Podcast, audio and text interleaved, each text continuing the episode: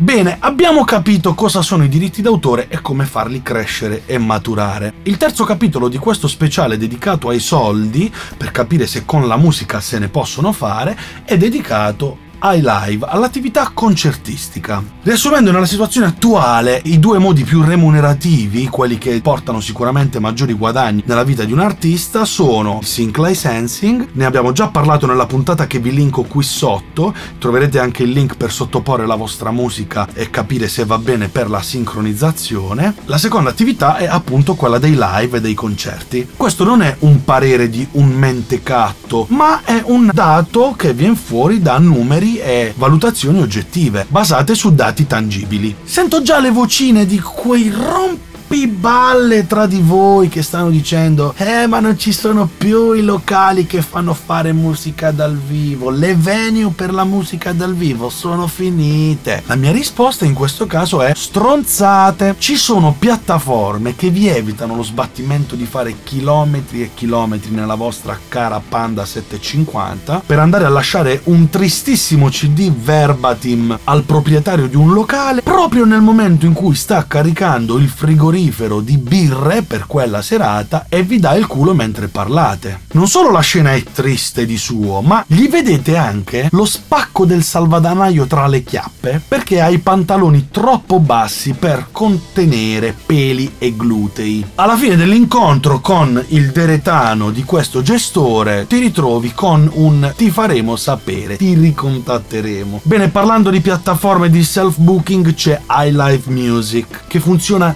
divinamente divinamente, funziona benissimo. Non sto prendendo soldi da iLive Music, lo dico perché oggettivamente è così. Scaricate l'applicazione sul cellulare, non dovete manco alzarvi dal divano. Scaricate l'app, iscrivetevi, fatevi la vostra bella paginetta e vi accorgerete che le venue che fanno musica dal vivo sono a 15 km da casa vostra. L'altra obiezione che mi viene fatta spesso è i gestori dei locali non vogliono fare musica dal vivo perché la SIAE costa troppo. È vero, Verissimo, ma c'è una soluzione più economica per i gestori e più remunerativa per gli artisti e i musicisti. Soundriff sono quelli che hanno deciso di fare guerra al monopolio SIAE e che con l'ausilio di una società che si chiama LEA, che sta per Liberi Editori e Autori, gestisce gli incassi e la ripartizione dei diritti d'autore. Parlo con te, autore, compositore, musicista che porti in giro la tua musica e non le cover di Liga Vacca o Vasco Pozzi Ginori. Parlo con te che hai pubblicato il tuo album, hai depositato i tuoi pezzi su Soundriff e ora vuoi andare in giro a suonare la tua musica. Se il programma musicale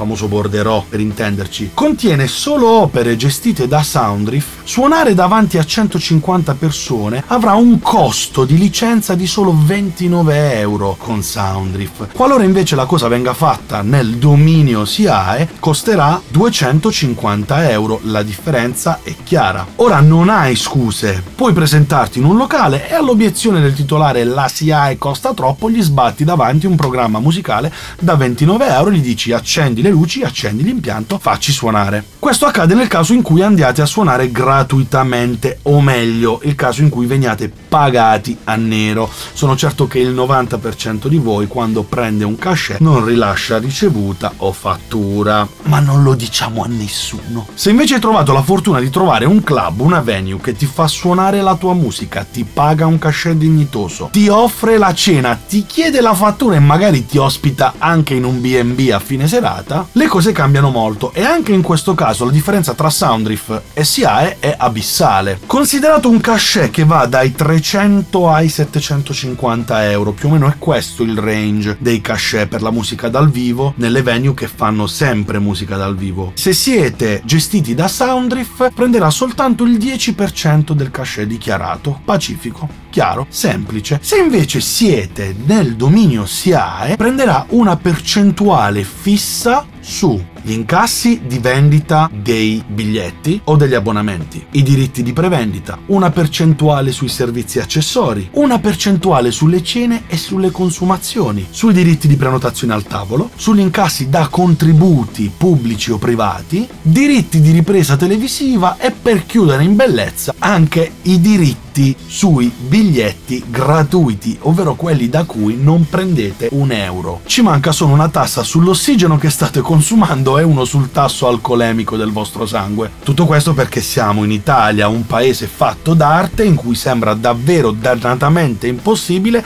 vivere e riuscire a campare di sola produzione artistica, a meno che tu non abbia un conto in banca alimentato dalla fabbrichetta del papi. Pensandoci, per fare musica dal vivo con SIAE bisogna sborsare cifre esorbitanti, che solo in parte vanno a finire nelle tasche degli aventi diritto. Un'altra parte serve a mantenere in piedi un'infrastruttura abbastanza complessa, l'affitto degli uffici, palazzi di rappresentanza, portinai, dirigenti super pagati, impiegati d'ufficio, agenti 007 sparsi su tutto il territorio nazionale a capire che cosa state suonando e se avete pagato il vostro benedettissimo borderò. Ora vi racconto come funziona nel Regno Unito. Bene, nel 2012 il Parlamento del Regno Unito ha tirato fuori una legge chiamata Live Music Act, una legge con cui hanno abolito definitivamente l'obbligo di richiedere una licenza specifica per fare musica dal vivo qualora lo spettacolo, il concerto si consumi davanti a 200 persone e non oltre le ore 23. Già pensare che ci sono 200 persone in un locale pronte ad ascoltare la tua musica in Italia è un sogno, praticamente sei arrivato. In Inghilterra però non è bastato, bene perché in Inghilterra hanno deciso di alzare la soglia dei 200 spettatori e portarli a 500 spettatori, sempre entro le ore 23. Quindi se suoni le tue canzoni davanti a 499 persone sono le 22.59, non hai bisogno di alcuna licenza a pagamento. Sapete quanto costerebbe in Italia richiedere una licenza per musica dal vivo e suonare davanti a 500 persone? Costerebbe la bellezza di 383 euro 80 centesimi. Praticamente il vostro cachet è andato in gloria. Le tabelle comparative sui costi dei programmi musicali di Soundriff e SIAE li trovate su internet, quindi basta cercarli, farvi un'idea e capirete da soli dove sta il vantaggio. Ad ogni modo, trovare situazioni per suonare dal vivo è una cosa assolutamente fattibile e grazie alle piattaforme di self-booking la cosa è diventata davvero molto comoda. Lo puoi fare da casa, dal divano o dal water di casa tua. Conosci anche qual è il modo per non farti dissanguare da SIAE. Se questo non basta per farti cominciare a fare musica dal vivo, ti consiglio di vendere la tua strumentazione e di comprarti un kazoo. Così avrai una scusa e potrai dire nessuno vuole sentire un concerto di kazoo.